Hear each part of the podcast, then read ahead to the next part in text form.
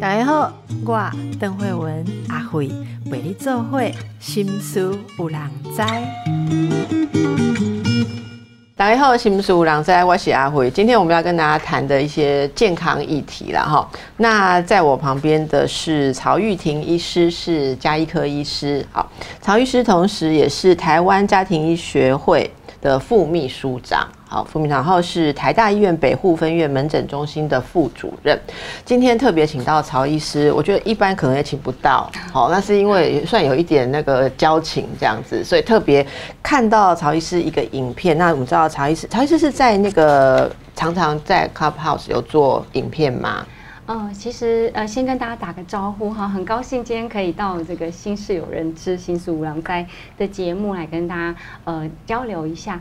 那呃，邓医师是我的北医的学姐啦，那也是台大医院的学姐啦，哈，老学姐，没有没有，所以其实呃，我也是您的听众，忠实的听众这样子，然后读者这样子。那之前呢，呃，因为像疫情的时候啊，两年前，那大家就没有办法呃出出门。所以都在家里面。那那时候大家被我们印象就是 Clubhouse 这个 app，它突然很红，很红，对对。所以我就也刚好那个时候就会跟着加入，然后在上面有做一些分享。它只有聊天不是吗？对，它其实就是只有声音。那就是我们就呃用用声音来交流。然后我后来就把这个一些呃这个内容，或是我平常讲座的内容啦，有一些是公开演讲的部分，我就会把它放在我的 YouTube 上面。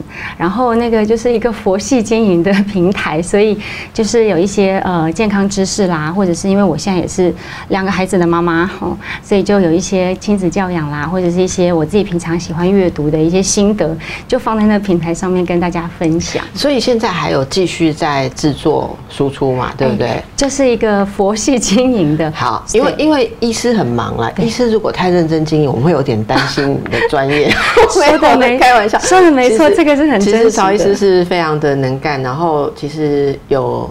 就是表达跟知识能力好的人，其实用一点点时间就可以产出对大家很有帮助的一些卫教的一些东西。所以大家跟大家介绍一下，要搜寻你的频道的话，是要就打你的名字吗？还是有节目特别的名称？嗯，就是因为我这个其实就是自己比较呃一些讲座放上去，所以也没有真的盈利或是经营哈。但是呢，大家如果有兴趣，可以 YouTube 直接打曹玉婷医师。嗯，那或者是说脸书的部分哈，我也是用本名哈，因为也没有小编就。是我自己 自己写。你的门诊病人啊，都会常常去你那边留言，门诊问不完的问题，就一直去问你，怎么办？呃，我觉得还好，因为可能大家也慢慢的有跟我的这个粉丝啦，或是我的病人啦，大家久了以后会有默契，知道说有些事情就是要留在诊间，专业的问题要在诊间问。那有的时候线上问诊啊，哈。其实不只是脸书哦，像我现在用 IG、Instagram 也是。那 Instagram 就更多，就是呃年年轻一点的族群也会。那他们可能会比较习惯，哎，有问题就直接问。对。好，但是呢，我觉得慢慢的磨合，或者说呃呃互相教育一下，就会知道说，呃专业的问题哈，你在线上问诊很容易会资讯不有误差。对，资讯不足够，或是我们要做一些身体的检查呀，或者是你如果是帮你的亲。朋好友问我，再接下去问下一个问题，你回答不出来了，那其实这个都会失真。我觉得这就是内科加一科好回答的地方。那像我们也没有办法跟他说，是因为还要做更多的检查。他说我去你那边，你还不是一样问我问题？为什么你不能现在问我哈？但是我觉得这是一个，也用这个机会来跟大家讲，其实大家有什么健康的问题，还是要寻一般的管道去看医生哈。我觉得有两种情况，一种就是。网络上面随便问，然后可能会有一些误差，就得得到错误误导的答案。另外一种是大家很喜欢在网络上面查一些资讯，可是不太知道这个资讯是真是假，或自己吓自己。好，这种情况都蛮多的。所以这个我们首先介绍了曹医师，就跟大家讲一下，加医科医师是大家的好朋友。哎，你不知道要看什么科，就可以先去问加医科医师。确实可以这样说吗？可以这样说，因为我们其实目标就是希望哈，我们常说全人、全家、全社。区啦，就是说呢，一个人我们全人就说我们不会只看他一个疾病，我们希望可以从他大部分会遇到的各种的问题哈，可以帮他做七八成的处理。那如果少部分是需要专科来解决的，那我们当然就是要转给适适当的专科。那这样也病人也避免病人头痛医头，脚痛医脚。是啊，有的时候他是说啊，他胸口痛，好担心是心脏的问题，跑去看心脏科啊，结果弄了一圈回来，哎，是胃食道逆流，好严重的刺激。对，那这些其实，在我们平常加医科，因为我们看的病人比较广，好，那很多的表现我们有机会会遇到，那比较呃有多一点点这样的经验去区分说啊，他可能比较是哪个方面的问题。那当中有很多是我们自己在门诊通过简单的药物治疗啦，或者是一些饮食、生活形态哈、运动这些的卫教，让病人就可以知道怎么样去调整。那这样子的病人就在我们这边就结束了，就可以控制的很好。对。那少部分，例如说我刚刚严重的，诶，他不是单纯药物或者是呃饮食运动就可以的。那也许他需要做胃镜做治疗，好，或是他心脏科已经需要做一些心导管。我们在这种时候也不能硬留着哦，就一定要把它转给适当的专科，这样的分工。那大家知道怎么使用加医科，好，怎么使用？那我今天来跟大家谈一下。呃，我们的听众朋友其实年龄呃跨的那个年龄范围很广哦。不过我发现有几个议题大家是特别有兴趣的，例如说像现在大家很注重身体的健康保养跟运动，我们今天就来请教曹医师有关于肌少症的问题，好不好？肌少症，你到现在中老年人一听到肌少症就非常害怕。我先跟大家分享一个例子，日前我的呃亲戚长辈。就传那个讯息给我，传的好几个品牌，全部都是某种营养补充品的蛋白的营养补充品。那我就说，诶，你如果饮食正常的话，你不要随便乱吃太多这种东西，因为我觉得很多东西可能有它其他问题，而且你要确确定一下你的肾脏是不是可以承受这些负担，因为你有知道。老人家有时候求好心切，他拿到认为是营养品，他会不吃饭，然后一直灌那个东西。好，所以我就问了几句，然后我突然想想，我已经回完他了之后，走在路上觉得说，一个从来都不会热衷这种东西的人，到底是去哪里？突然间要吃这么时髦的东西？因为这我就我所知，那种东西是健美先生或什么，或者在健身的人比较会用的。所以我又回头问他，他说他们现在啊。呃，就是老朋友聚会，大家最流行聊的事情就是肌少症。所以肌少症现在已经变成大家最怕，以前是怕什么高血压、心脏病跟中风，现在大家听到大家都忙着在预防肌少症。可是到底肌少症正确的观念是什么？对，其实刚刚邓医师说的很好哈，就是肌少症现在是在医学上，然后包括全世界、美国啦、欧洲啦，还有我们台湾、亚洲自己有一些共识。好，这十几年来慢慢的在形成。那确实呢，它没有像刚刚提到的呃三高，像高血压、糖尿病啦、血脂肪异常啦，因为这也是我们家医科很常看的族群，没有那么的明确说哦，我就是血压多少叫做高血压，我的糖化血色素多少叫做糖尿病。但是呢，目前对于肌少症的定义哈，还是有一些共识，它的核心精神就是肌肉的质量太少，所以看起来很瘦。好，再来。肌力不足，所以没有力气，扭毛巾扭不干，好举重物稍微重一点，一般我们说五公斤，它就举不动，那进而造成行动缓慢，也就是体能表现变差。所以，例如说刚刚谈到到底有没有肌少症，哈，我们有时候会请大家可以自己在家里检视一下，除了刚刚提到的牛毛巾扭不干，哈，举重物五公斤就容易掉，好，还有就是走路走很慢。我们在一般的平地行走，好，甚至它有一个数字，就是你十秒钟走不完八公尺，好，大家可以回去自己测测看，或者是像我们在门诊也都会帮病人这样子去检测，用仪器来检测，好，以及呢，他登台阶。走台阶走十阶就觉得很累哈，需要停下来。还有他像坐着没有办法自己站起来，他就需要一定需要扶手哈，这都是代表下肢的肌力不足哈，影响到他的体能表现。所以大概核心精神是这个样子。所以你刚刚讲的肌少症就有包括了，应该说是两个部分的元素，一个部分是肌肉的质量，一个部分是肌力的问题。那怎么样知道自己的肌肉质量？够不够，一定要去做测量嘛？要到哪些地方去做测量？对，那关于肌肉质量到底够不够哈？说真的，我们要做嗯确定的诊断的话，还是要用客观的仪器哈。所以我们有一台有有个机器呢，它其实大家也不陌生，它是平常拿来测骨质密度的。好，这个叫 DEXA 的机器，它其实呢也可以同时测骨质，也可以测同时测。测肌肉，也就是身体组成的分析哈，我们有多少肌肉，多少水这样子。那嗯，在这个大家在家里面如果比较方便的哈，有一个简易的测量方式，好，这也是学者发展出来的，就是用手指啊去嗯围起来自己小腿最粗的地方，好，如果围起来移动，哎。可以很顺的移动，代表腿太细了嘛？这时候不要太高兴，就是代表说，哎，你符合这个筛检哈有异常，所以我们大家就可以自己围围看哦，围不起来是好的，围不起来代表是是很好的，可是是肌肉 OK。可是你知道吗？说到这个就想到，因为刚刚在看那个曹医师的经历。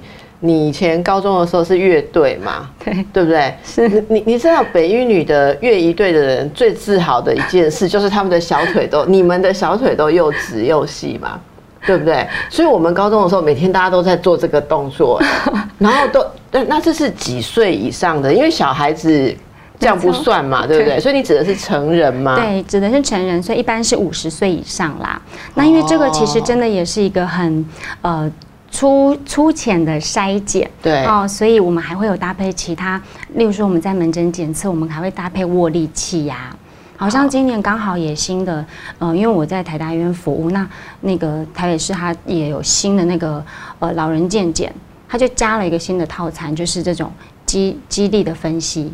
哦，所以对，所以这个很多已经知道消息的民众，可以就准备三四月就会去抢那个名额。所以大家做健检，现在要加上这些部分，要特别注意。那你刚刚说的那个呃骨质密度跟可以测肌肉质量的这样子的检测的机器，通常一般民众可以去哪里做？嗯，大部分还是要到医院啦，因为呢，可是你不会要他们为了这个事情全部都跑到医学中心去吧？对不对？所以一般的呃医院的加医科吗，就可以要求做这样的检查？有一些健检呢，它是用脚跟去验那个嗯，那个是骨质密度的部分，不过那种。用脚跟超用脚跟的超音波的方式会比较不准，所以如果真的要看肌力到底有没有肌少症的评估哈，还是到呃，就是还是找医师评估会比较好。好，对，找你是可以的，好，找我是可以。然后诊所就不一定有，要看他有没有这个项目。对，好，那但是大型的医院应该是对会有。好，对，那所以这个肌少症。现在的状况，依照你们在看，是呃，例如说以台湾的民众来讲，这是一个很普遍的需要注意的问题吗？嗯，其实呢，随着年纪哈，肌肉的流失就是会慢慢发生哦。例如说，像这个研究就有发现呐，哈，在呃四十岁以上，我们肌肉就开始流失，大概每十年就会降低流失八 percent。那到了这个七十岁以上，好，流失的更快。大概减少十五 percent，哦，所以老化本来就是一个会让肌肉流失、哈肌少症发生的可能原因，但当然也有一些其他的呃危险因子啦，或是一些慢性病，所以这个大概就还是要呃，像我们平常照顾病人的时候，哈，我刚刚说我们常常看三高啊，哦，高血压啊，糖尿病啊，但是这些慢性病，它就是目标追求在控制。好，不要发生严重的并发症，所以很多真的都会变成我们说的老病人。老病人不是很老的病人，就是说看了很久的病人。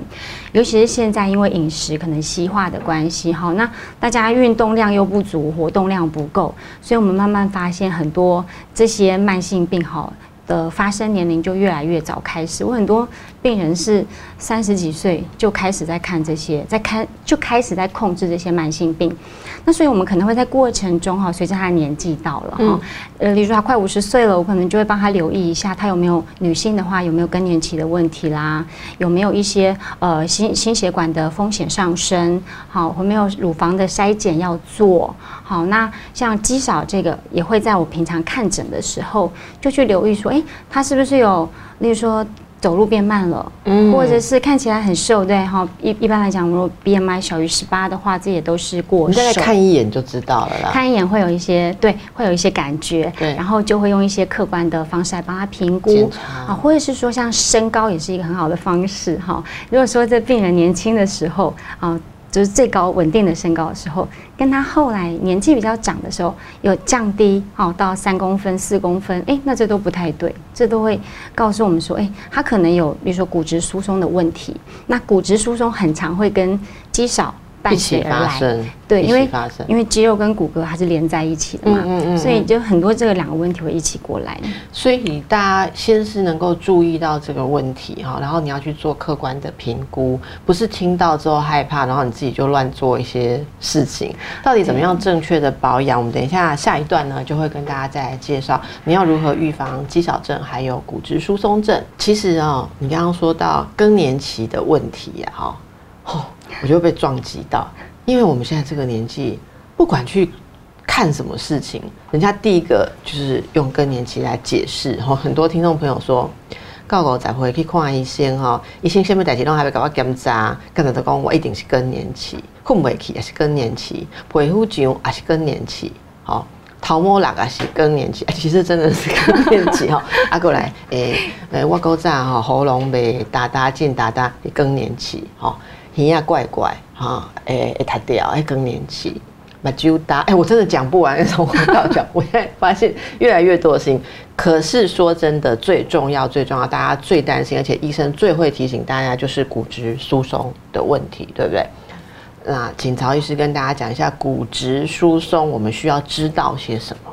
OK，好，其实啊，刚刚邓医师说的没错哈，我们有些病人也是来看诊的时候就会说，因为我们家医科有很多各种主诉哈，就是各种不舒服的人会出现。那我们确实也知道说，有一些跟更年期有关，也就是荷尔蒙的变化会让人比较容易干燥啦，不好睡觉啦。好，那但是也有一些真的是呃其他的疾病要去注意，嗯它只是跟年纪相关。对哦随着年纪哈，例如说我刚刚讲到的这个，随着年纪肌肉会减少，骨质会下降，但是不能都怪到荷尔蒙身上，是所以就不能只用更年期一个简单的呃来打发，因为如果我们只说是更年期，我们会说是荷尔蒙的失调，那就需要那一段时间去适应。可是啊，如果像刚刚讲骨质疏松哈，那就不是说单纯这个适应就好，对，因为它会随着年纪一直在流失。其实我们人的骨本哈，从年轻就要开始存，所以我嗯，我们大概从三十五岁之后，我们的骨质会达到一个高峰，我们的骨质密度会达到一个高峰。那接下来就是慢慢往下掉，所以大家的差别就是在于掉得快还是掉得慢。好，那我们当然是希望说呢，在这里也真的要提醒一下哈，尤其是家里像我们家有小朋友的，一定要让小朋友、青少年有足够的运动。好，因为运动啊，哈，适度的晒太阳啊，这个都是年轻的时候去存股本，那所以超过三十五岁没有存就没望了，就继续维持着运动吧。运动还有很多的但是就好不会处。增加了，但是骨质密度基本上就是会往下，除非啦，刚刚有讲到说骨质的呃这个减缓流失哈，呃其中一个方式就是用药物。那我们确实现在是有药物可以打针以后就让骨质往上升的哦，可是我们当然都不会第一线就请我们的病人去打这样的针。好，我们其实还是会希望随着年纪慢慢骨质要往下掉的时候，好尽量减缓它。所以吃东西吃的对，然后运动要足够，哈，这都还是很重要。您刚刚说的那个药物，其实一般医师也会会有一个留意说，因为它毕竟是一个改变你身体，呃，应该怎么讲，也会影响到你整个平衡跟代谢的方式吧？它会不会有什么副作用的风险？呃，有这个真的是有，所以骨质密度哈，我们刚刚讲到说，骨质疏松如果到治疗的话，嗯嗯，药物其实有很多种。哦，大家可能听过的一些用吃的啦，哈，或者是打针的啦，或者是点滴的啦，好，那从呃每天的到一年一次的哈，半个月一次，呃半年一次的这些都有，所以琳琅满目。但是呢，大部分还是会有一些潜在的副作用要注意。举例来说，像最常用的这个双磷酸盐类哈，在使用的时候呢，就有可能会造成像是颚骨坏死、呃肾功能恶化这样的副作用。那什么叫颚骨坏死呢？就是最常发生在我们的下颚骨，也就是说牙齿有问题的时候要去处理，诶，结果这个原本在用的骨质疏松的双磷酸盐类的药，会让它很难愈合，而这骨头就坏死了。所以像这样的风险，副作用的风险虽然不高，可是一旦发生，那就很可怕。很可怕，因为中老年人常常要弄牙齿。没错，所以我们才说很多事情就啊绑在一起啊。这个要治疗治疗它的时候，会不会影响到它？嗯，所以嗯，以骨质疏松的药物呃举例哈，我们通常会建议病人，如果真的有确定骨质疏松了，然后他经过了诊断，然后做了像刚刚讲的 DESA 这样的机器哈，数值到了流失甚至是疏松的阶段，啊，甚至更严重是有。骨折，哈，压迫性的骨折或者是一些非典型的骨折，那这时候需要药物治疗的时候，在药物治疗开始之前，我们会建议他先去看牙科，哦，先把牙齿处理好，好，那确认要植牙、拔牙这种比较大一点手术的部分，先弄好，先弄好，然后再来开始治疗。可是也有很多。替代的其他药物没有这种副作用的吧，对吧？所以就要请教医师了嘛。对，没错。嗯，对。其实我们常常哈，你知道做这种节目介绍健康议题的时候，跟大家介绍说，都希望大家都想要说，啊，你们不要讲那个一般网络就找找得到，你们都请了医师来，然后听众就会说 要问一些专业的。可是其实哈，我我有时候要跟大家讲，像药物这些东西，每个医师都会有一个自觉，说我们不会在节目上讲太多药物的细节，因为我们怕。民众一知半解，你如果不是念完医学院药学系或者，我我们其实会很怕说节目做一做，一堆病人跑去医生的门诊自己 order 自己开 order，说我听什么节目说我要吃什么什么，其实我们就会被医师骂。所以这里也要请大家，我们告诉大家一个方向，但是还是鼓励大家可以呃好好的去使用专业嘛，好。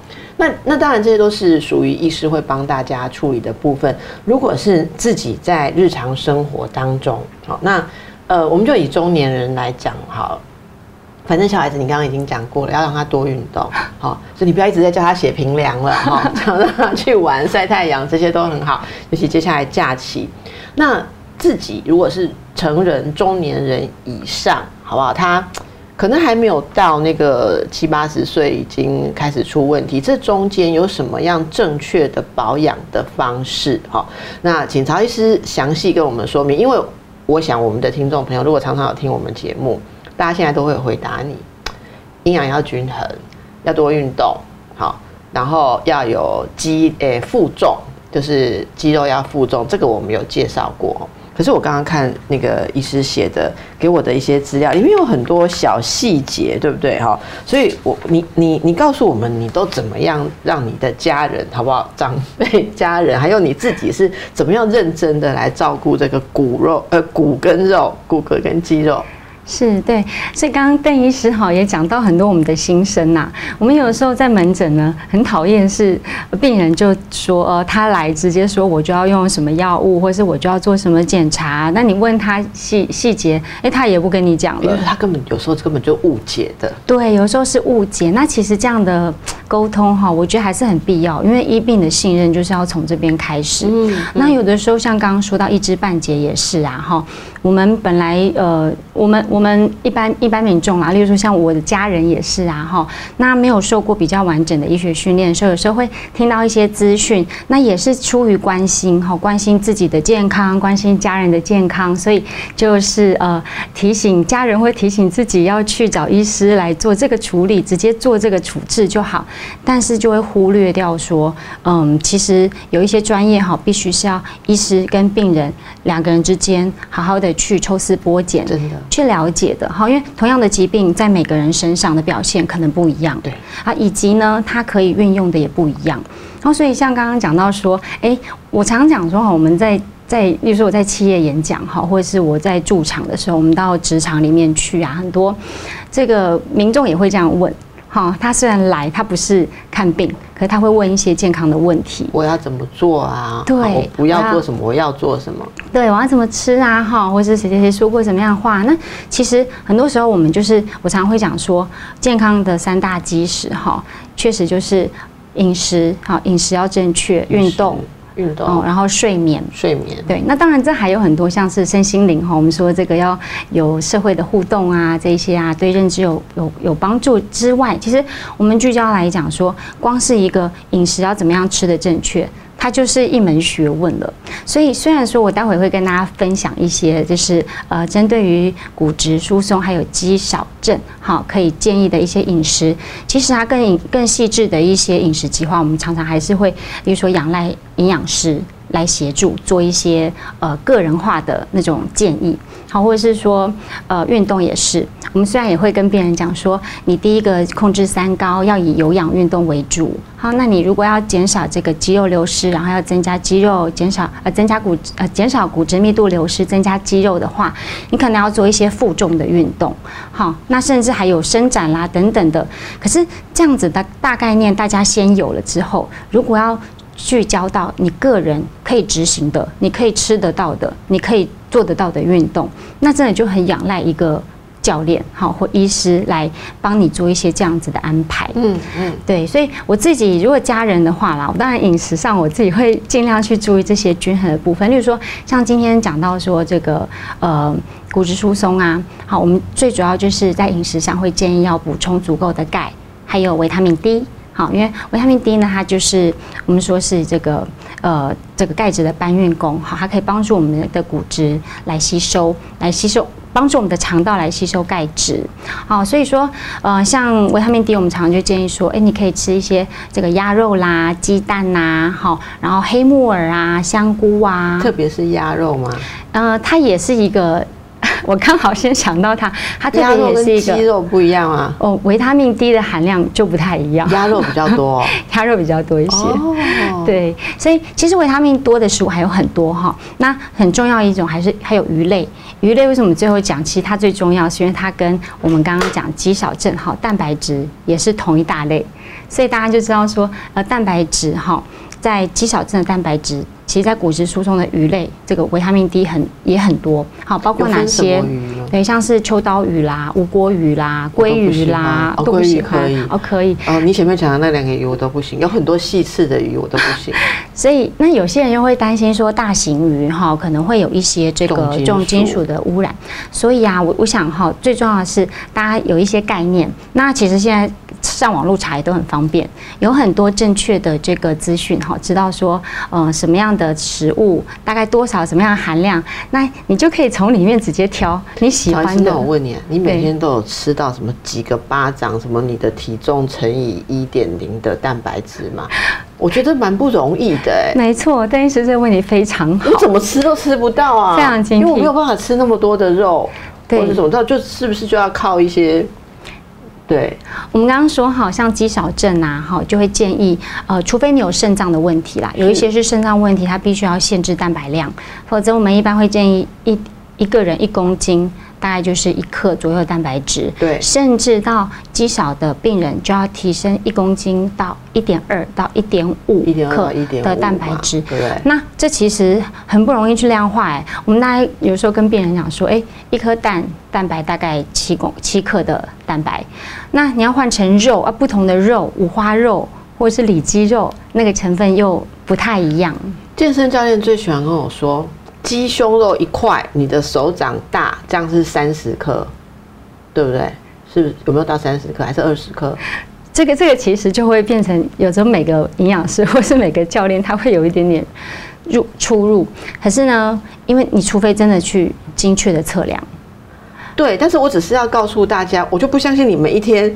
这样子的鸡肉有办法吃三块，我真的没办法吃那么多哎，所以可能就要从其他的蛋白质要补充啦。对，像刚刚蛋白质还有一个非常重要要提醒的，就是那个豆类。好，豆类，尤其像有一些我们有些病人他是吃素的，他肉类都没办法吃啊，连鸡蛋都没办法吃，那豆类就是很好的补充来源。对，那豆类的话，主要我们还是要提醒一下是，嗯，大豆家族。什么是大豆？哈，黄豆，好，黑豆。毛豆这一些，这个呃，举例来说哈，刚刚问到我在家里怎么样准备，我自己一些小小零食甜点哈，我就会尽量用比较健康的吃零食我会甜点，我会开心哦。我会，但我就尽量用比较好的去取代。嗯举例来说，像有时候嘴馋想吃点东西，我们家里可能放的就是坚果，然后冷冻的毛豆。好，那冷冻毛豆它很方便，就放在冰箱里面，直接拿下来稍微退冰一下，它就是很好的蛋白质来源。骗人！毛豆哪里是甜点啊？毛豆哪有甜点的效果？这个是跟大家开玩笑，曹医师吃毛豆就有我吃蛋糕一样的饱足感的，真好。这个哈、其实可以透过一些练习来转认换。知的转换。对我跟我应该要开这种诊才对，帮大家从精神上转换。吃毛豆感觉跟吃蛋糕一样。这很重要哎，我我这边打岔就来先跟邓医师分享一下我自己的经历哈。我真的从以前呃年轻的时候，我很喜欢吃甜点，我也是每餐要吃个甜点，或者是每天要有个蛋糕，又有一点甜食的成瘾那种那种味道在。可是我后来真的认知到说，糖人工添加糖对我们很不好，我就开始要转念。哦，然后开始做一些习惯的调整。那嗯，时间的关系，所以今天可能没办法分享这么多的这个过程。可是我必须要说，结果真的就是我现在对于甜食就不是那么的有有兴趣。懂？对你的意思是说，一开始是有意识的要去控制，可是真的把它戒除了之后，你吃也不会觉得特别的想要了。没错所以就已经是呃，这这真的是心口合一了。对，有的时候会人家说习惯成自然。对好，呃嗯，我对于能够达到这种境界的医师朋友们都感到非常的敬佩。没有，我还是会吃甜食，我是把它留在那个心情特别差疗愈用的。讲对了，对我就是要跟大家讲说，是我在状态好的时候，我真的都不需要。可是我只要是累啊，或者受到挫折啊，情绪低落的时候，我就会很需要那个东西。其实这个有机会，这个换我以后我要跟大家解释，这是跟你的脑部的状态、跟你的精神状态有关系。但是曹医师刚刚也又讲出了一个重点，所以我们要维持自己好的身心状态，你也比较有办法去使用比较健康的饮食方式。而且你试试看，你心情太低落，你也没有办法做中训。我等下跟大家讲我的笑话。好，我刚刚要跟曹医师讲我的笑话了哈。我说身心状态要好，你才有办法做到医师讲的这些东西哈。我有一次有一阵子，因为工作上有一些转换，好就有一些压力，心情蛮低落的。你知道人心情低落的时候，特别是到了我们这个年纪，你就会伴随很多身体的不舒服。然后你现在会先觉得，哎、莫名其妙这边会不舒服，你就开始会去颈椎是不是有问题啦，就去找一下加医科啦，哈，哎、然后怎么就觉得说、呃哪里不太顺啊，又去看一下，这样看看来看去，最后所有得到的答案有一个交集，就是缺乏运动。嗯，对，那就认真的去运动啊，怎么做重训啊，哈。我跟你讲，心情不好的时候，我去做一台这样，就是要要这样子搬起来的那个机器，那是我最讨厌的一台。我为什么这个拉的啦，什么啦，蹲的啦，什么，我觉得都 OK，我就是很讨厌，我就觉得这种东西，然后我不知道为什么，因为有时候启动不了，然后你就一直突破不了的时候，我突然间两行眼泪就直接流下来，把教练吓坏了。教练一直说：“姐，没关系，不要勉强，不用为了这种事情这么挫折。”我说：“我也不知道我在哭什么，我不知道我在靠啥。”后来我回去作为一个精神科医师，我很好好的反省了我自己。我就我就讲说，这有一种象征性的心理意义，就是你会觉得你无能为力，刚好是我那一阵子工作上面的压力跟挫折的感觉，就是你无能为力。然后他一直要我举一个东西，我突然就突然一个接通说，这就是一个我举不起来的的东西。所以我后来每次去，我就跟他说，哦，我每次来做东西心情都好差，就是就会一直激发我那种自己力量不够的挫折感。